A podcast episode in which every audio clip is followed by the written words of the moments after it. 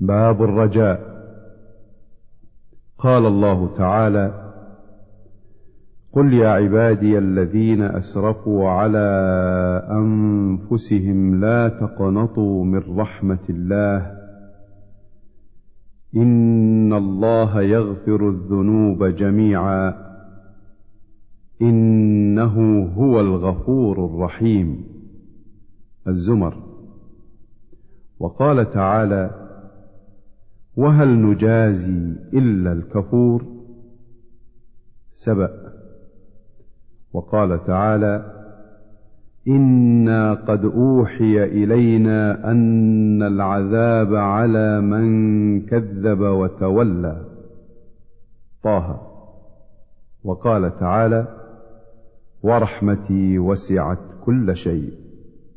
الاعراف وعن عبادة بن الصامت رضي الله عنه قال قال رسول الله صلى الله عليه وسلم من شهد أن لا إله إلا الله وحده لا شريك له وأن محمدا عبده ورسوله وأن عيسى عبد الله ورسوله وكلمته ألقاها إلى مريم وروح منه والجنة والنار حق أدخله الله الجنة على ما كان من العمل. متفق عليه. وفي رواية لمسلم من شهد أن لا إله إلا الله وأن محمدا رسول الله حرم الله عليه النار. وعن أبي ذر رضي الله عنه قال قال النبي صلى الله عليه وسلم يقول الله عز وجل من جاء بالحسنة فله عشر أمثالها أو أزيد ومن جاء بالسيئة فجزاء سيئة مثلها أو أغفر ومن تقرب مني شبرا تقربت منه ذراعا ومن تقرب مني ذراعا تقربت منه باعا ومن أتاني يمشي أتيته هرولة ومن لقيني بقراب الأرض خطيئة لا يشرك بي شيئا لقيته بمثلها مغفرة. رواه مسلم. معنى الحديث من تقرب إلي بطاعتي تقربت إليه برحمتي وإن زاد زدت فإن أتاني يمشي وأسرع في طاعتي أتيته هرولة أي صببت عليه الرحمة وسبقته بها ولم أحوجه إلى المشي الكثير في الوصول إلى المقصود وقراب الأرض ما يقارب ملئها والله أعلم. وعن جابر رضي الله عنه قال جاء أعرابي إلى النبي صلى الله عليه وسلم فقال يا رسول الله ما الموجبتان؟ فقال من مات لا يشرك بالله شيئا دخل الجنة ومن مات يشرك به شيئا دخل النار. رواه مسلم. وعن أنس رضي الله عنه أن النبي صلى الله عليه وسلم ومعاذ رديفه على الرحل قال يا معاذ. قال لبيك يا رسول الله وسعديك. قال يا معاذ. قال لبيك يا رسول الله وسعديك. قال يا معاذ. قال لبيك يا رسول الله وسعديك ثلاثا. قال ما من عبد يشهد أن لا إله إلا الله وأن محمدا عبده ورسوله صدقا من قلبه إلا حرمه الله على النار. قال يا رسول الله أفلا أخبر بها الناس فيستبشروا؟ قال اذا يتكلوا فأخبر بها معاذ عند موته تأثما. متفق عليه. وقوله تأثما أي خوفا من الإثم في كتب هذا العلم. وعن أبي هريرة أو أبي سعيد الخدري رضي الله عنهما شك الراوي ولا يضر الشك في عين الصحابي لأنهم كلهم عدول. قال لما كان غزوة تبوك أصاب الناس مجاعة فقالوا يا رسول الله لو أذنت لنا فنحرنا نواضحنا فأكلنا وادهنا. فقال رسول الله صلى الله عليه وسلم افعلوا. فجاء عمر رضي الله عنه فقال يا رسول الله إن فعلت قل الظهر ولكن ادعهم بفضل أزوادهم ثم ادعوا الله لهم عليها بالبركة لعل الله أن يجعل في ذلك البركة. فقال رسول الله صلى الله عليه وسلم نعم. فدعا بنطع فبسطه ثم دعا بفضل أزوادهم فجعل الرجل يجيء بكف ذرة ويجيء الآخر بكف تمر ويجيء الآخر بكسرة. حتى اجتمع على النطع من ذلك شيء يسير. فدعا رسول الله صلى الله عليه وسلم بالبركة ثم قال خذوا في أوعيتكم. فأخذوا في أوعيتهم حتى ما تركوا في العسكر وعاء إلا ملؤوه وأكلوا حتى شبعوا وفضل فضله. فقال رسول الله صلى الله عليه وسلم أشهد أن لا إله إلا الله وأني رسول الله. لا يلقى الله بها عبد غير شاك فيحجب عن الجنة. رواه مسلم. وعن عتبان بن مالك رضي الله عنه وهو ممن شهد بدرا قال كنت أصلي لقومي بني سالم وكان يحول بيني وبينهم واد إذا جاءت الأمطار فيشق علي اجتيازه قبل مسجدهم. فجئت رسول الله صلى الله عليه وسلم فقلت له إني أنكرت بصري وإن الوادي الذي بيني وبين قومي يسيل إذا جاءت الأمطار. فيشق علي اجتيازه فوددت أنك تأتي فتصلي في بيتي مكانا أتخذه مصلى. فقال رسول الله صلى الله عليه وسلم سأفعل. فغدا علي رسول الله وأبو بكر رضي الله عنه بعدما اشتد النهار. واستأذن رسول الله صلى الله عليه وسلم فأذنت له فلم يجلس حتى قال أين تحب أن أصلي من بيتك؟ فأشرت له إلى المكان الذي أحب أن يصلي فيه فقام رسول الله صلى الله عليه وسلم فكبر وصففنا وراءه فصلى ركعتين ثم سلم. وسلمنا حين سلم. فحبسته على خزيرة تصنع له. فسمع أهل الدار أن رسول الله صلى الله عليه وسلم في بيتي. فتاب رجال منهم حتى كثر الرجال في البيت. فقال رجل ما فعل مالك؟ لا أراه. فقال رجل ذلك منافق. لا يحب الله ورسوله. فقال رسول الله صلى الله عليه وسلم لا تقل ذلك. ألا تراه قال لا إله إلا الله يبتغي بذلك وجه الله تعالى؟ فقال الله ورسوله أعلم. أما نحن فوالله ما نرى وده ولا حديثه إلا إلى المنافقين. فقال رسول الله صلى الله عليه وسلم فإن الله قد حرم على النار من قال لا إله إلا الله يبتغي بذلك وجه الله. متفق عليه. والخزيرة هي دقيق يطبخ بشحم. وقوله ثاب رجال أي جاءوا واجتمعوا.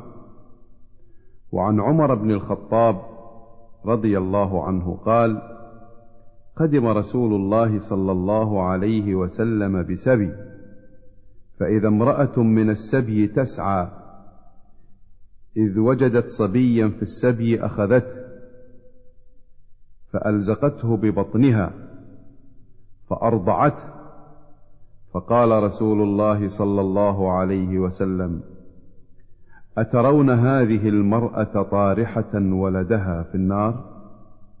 قلنا لا والله. فقال لله أرحم بعباده من هذه بولدها. متفق عليه.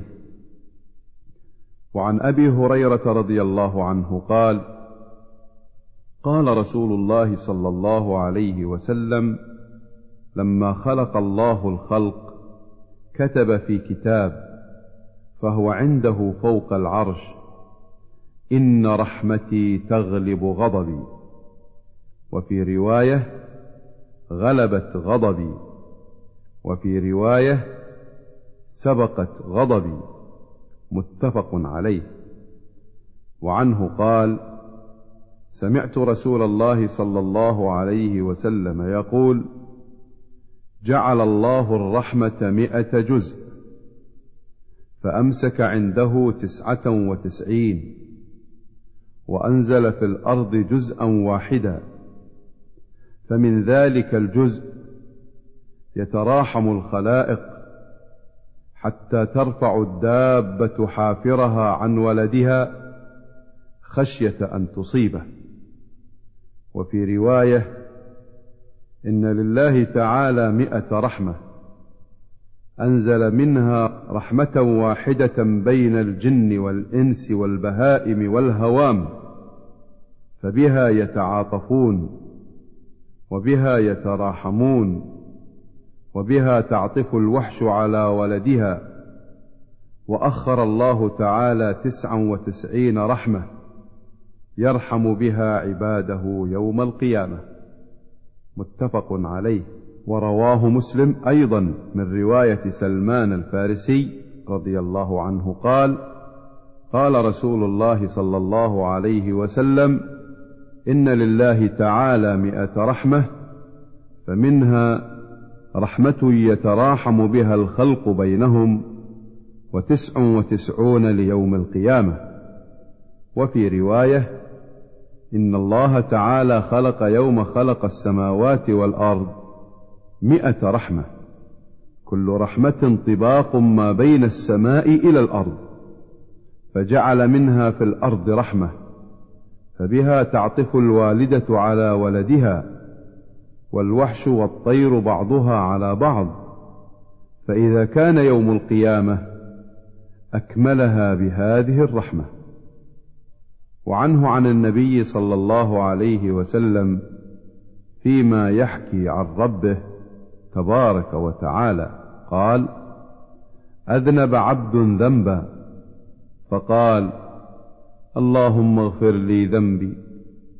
فقال الله تبارك وتعالى أذنب عبدي ذنبا. فعلم أن له ربا يغفر الذنب ويأخذ بالذنب. ثم عاد فأذنب. فقال أي رب اغفر لي ذنبي؟ فقال تبارك وتعالى أذنب عبدي ذنبا فعلم أن له ربا يغفر الذنب ويأخذ بالذنب.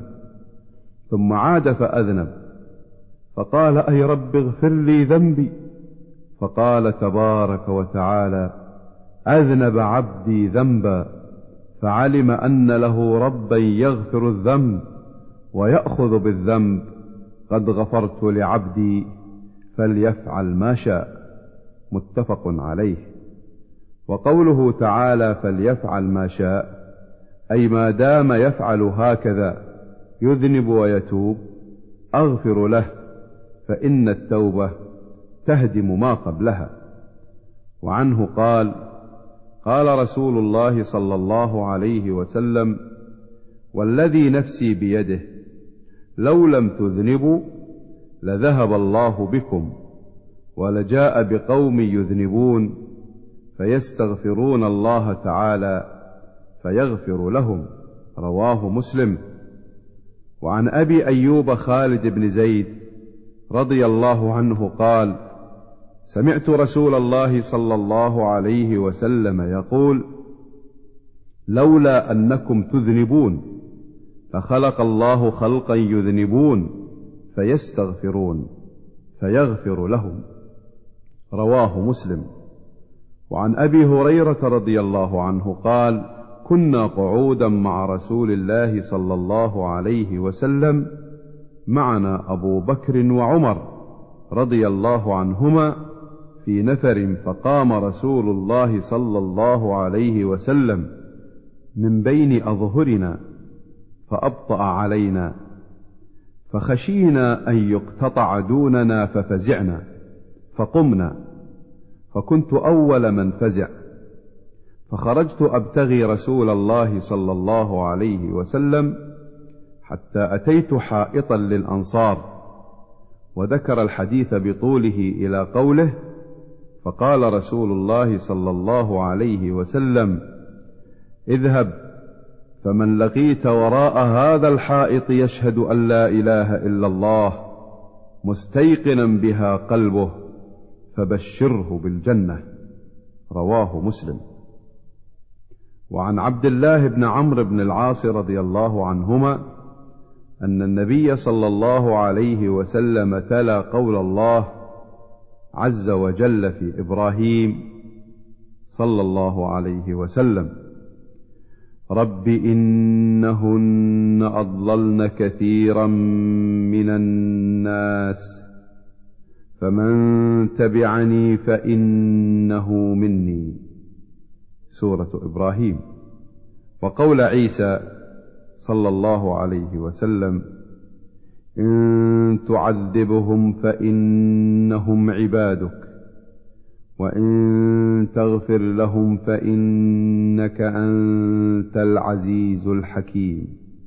المائدة فرفع يديه وقال اللهم أمتي أمتي وبكى فقال الله عز وجل يا جبريل اذهب إلى محمد وربك أعلم فسله ما يبكيه.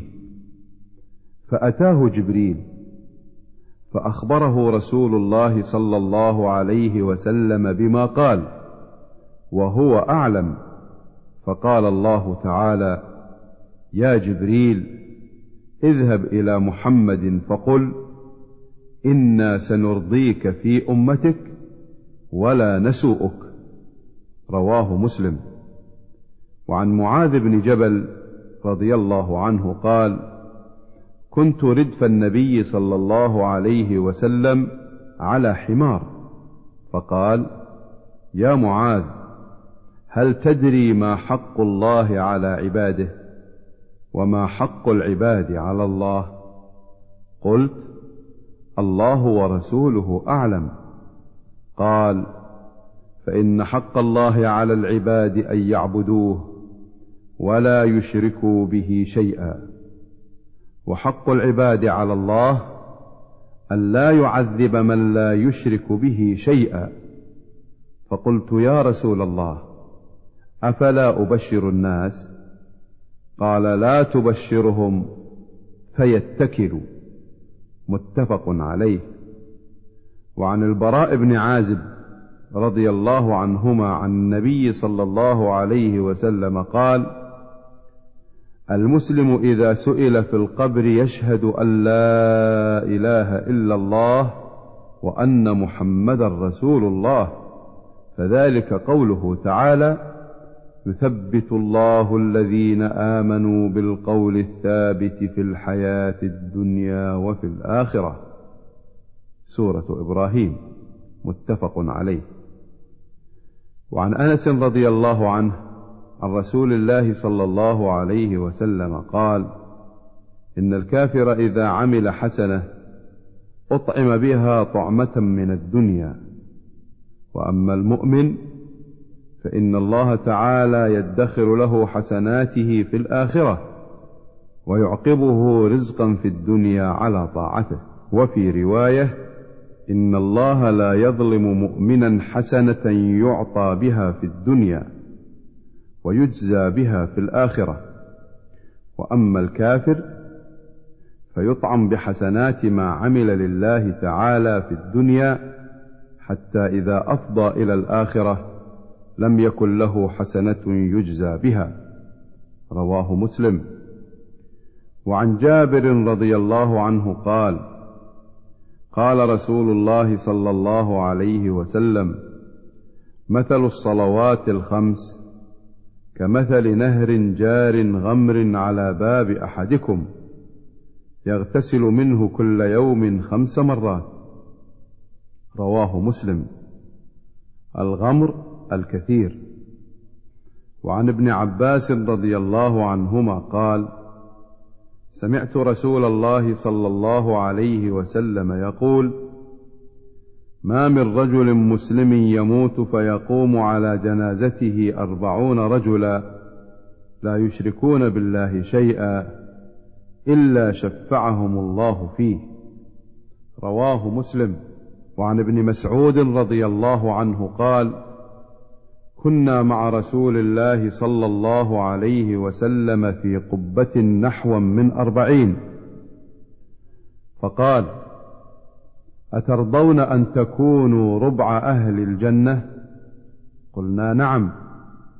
قال أترضون أن تكونوا ثلث أهل الجنة؟ قلنا نعم. قال والذي نفس محمد بيده إني لأرجو أن تكونوا نصف أهل الجنة. وذلك أن الجنة لا يدخلها إلا نفس مسلمة. وما أنتم في أهل الشرك إلا كالشعرة البيضاء في جلد الثور الأسود أو كالشعرة السوداء في جلد الثور الأحمر. متفق عليه. وعن أبي موسى الأشعري رضي الله عنه قال قال رسول الله صلى الله عليه وسلم إذا كان يوم القيامة دفع الله إلى كل مسلم يهوديا أو نصرانيا فيقول هذا فكاكك من النار. وفي رواية عنه عن النبي صلى الله عليه وسلم قال يجيء يوم القيامة ناس من المسلمين بذنوب أمثال الجبال يغفرها الله لهم. رواه مسلم. قوله دفع إلى كل مسلم يهوديا أو نصرانيا فيقول هذا فكاكك من النار. معناه ما جاء في حديث أبي هريرة رضي الله عنه لكل أحد منزل في الجنة ومنزل في النار. فالمؤمن إذا دخل الجنة خلفه الكافر في النار لأنه مستحق لذلك بكفره. ومعنى فكاكك أنك كنت معرضا لدخول النار وهذا فكاكك لأن الله تعالى قدر للنار عددا يملأها فإذا دخلها الكفار بذنوبهم وكفرهم صاروا في معنى الفكاك للمسلمين والله أعلم. وعن ابن عمر رضي الله عنهما قال سمعت رسول الله صلى الله عليه وسلم يقول يدنى المؤمن يوم القيامة من ربه حتى يضع كنفه عليه فيقرره بذنوبه فيقول أتعرف ذنب كذا؟ أتعرف ذنب كذا؟ فيقول رب أعرف. قال فإني قد سترتها عليك في الدنيا وأنا أغفرها لك اليوم. فيعطى صفيحة حسناته. متفق عليه. كنفه ستره ورحمته. وعن ابن مسعود رضي الله عنه أن رجلا أصاب من امرأة قبلة فأتى النبي صلى الله عليه وسلم فأخبره فأنزل الله تعالى وأقم الصلاة طرفي النهار وزلفا من الليل. إن الحسنات يذهبن السيئات. هود. فقال الرجل ألي هذا يا رسول الله؟ قال لجميع أمتي كلهم. متفق عليه. وعن أنس رضي الله عنه قال جاء رجل إلى النبي صلى الله عليه وسلم فقال يا رسول الله أصبت حدا فأقمه علي وحضرت الصلاة فصلى مع رسول الله صلى الله عليه وسلم فلما قضى الصلاة قال يا رسول الله إني أصبت حدا فأقم في كتاب الله. قال هل حضرت معنا الصلاة؟ قال نعم. قال قد غفر لك. متفق عليه. وقوله أصبت حدا معناه معصية توجب التعزير. وليس المراد الحد الشرعي الحقيقي كحد الزنا والخمر وغيرهما. فإن هذه الحدود لا تسقط بالصلاة.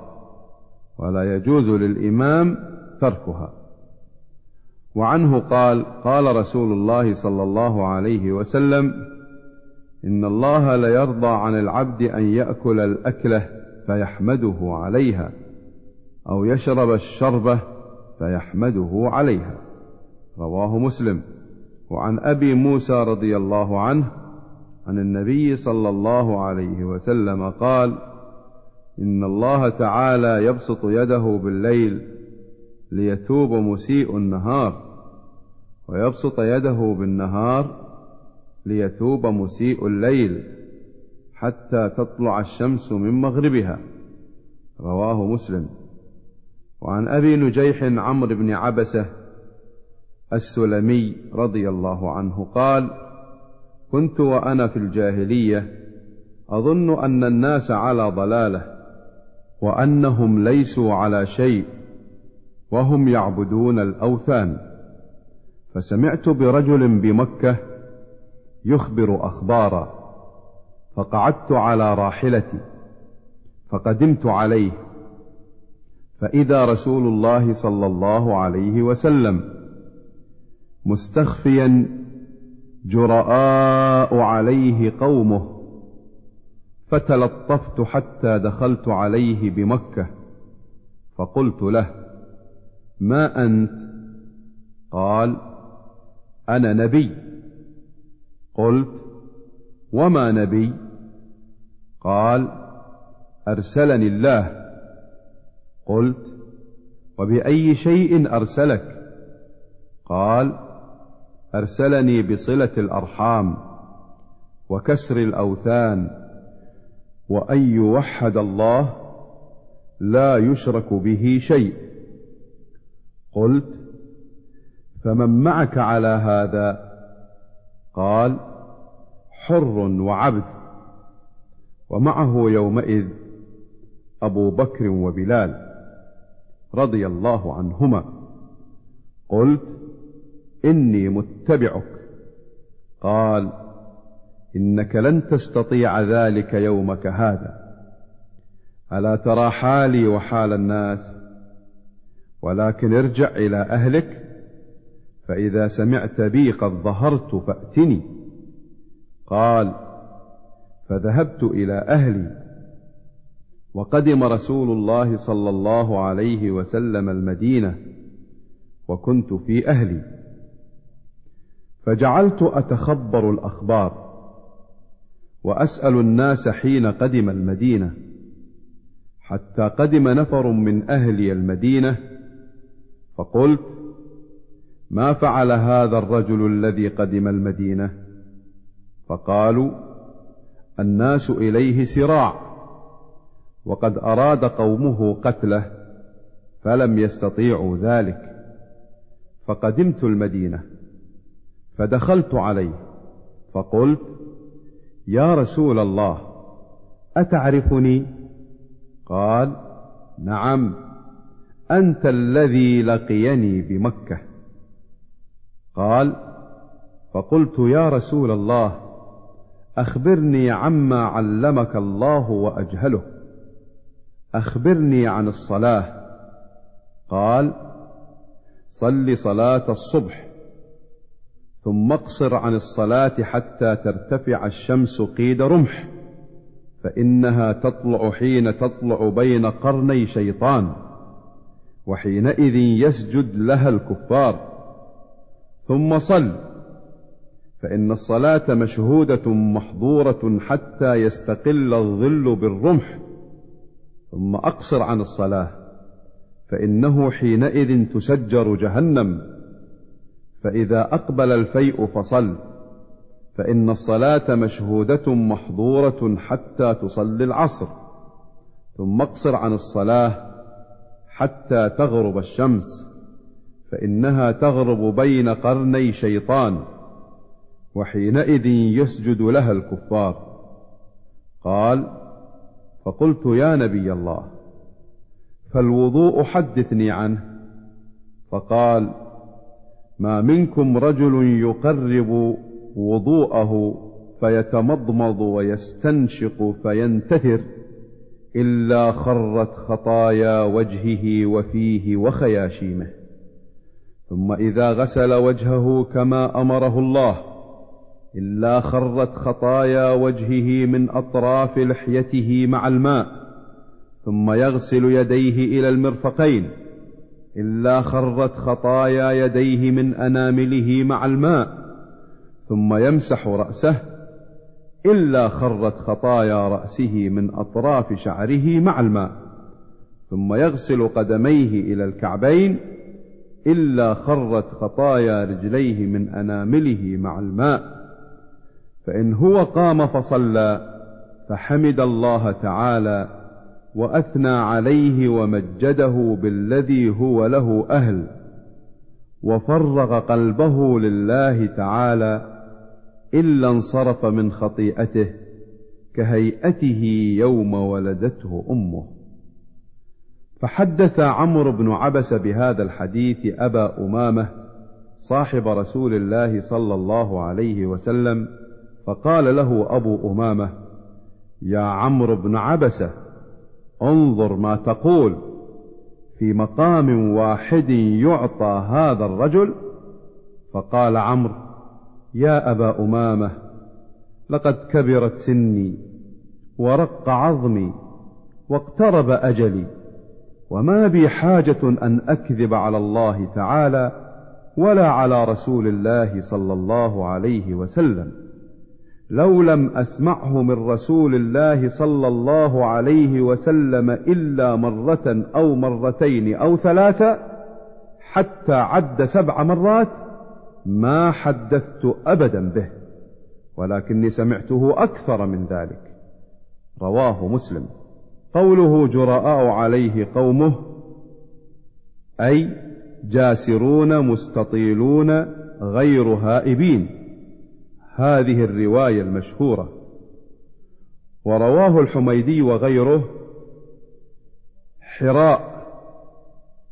وقال معناه غضاب ذو غم وهم قد عيل صبرهم به حتى أثر في أجسامهم من قولهم حرى جسمه يحرى إذا نقص من ألم أو غم ونحوه.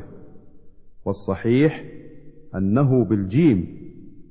قوله صلى الله عليه وسلم بين قرني شيطان أي ناحيتي رأسه والمراد التمثيل معناه أنه حينئذ يتحرك الشيطان وشيعته ويتسلطون وقوله يقرب وضوءه معناه يحضر الماء الذي يتوضأ به. وقوله إلا خرت خطاياه أي سقطت ورواه بعضهم جرت بالجيم والصحيح بالخاء وهو رواية الجمهور. وقوله فينتثر أي يستخرج ما في أنفه من أذى والنثرة طرف الأنف. وعن أبي موسى الأشعري رضي الله عنه عن النبي صلى الله عليه وسلم قال إذا أراد الله تعالى رحمة أمة قبض نبيها قبلها فجعله لها فرطا وسلفا بين يديها وإذا أراد هلكة أمة عذبها ونبيها حي فأهلكها وهو حي ينظر فأقر عينه بهلاكها حين كذبوه وعصوا أمره. رواه مسلم.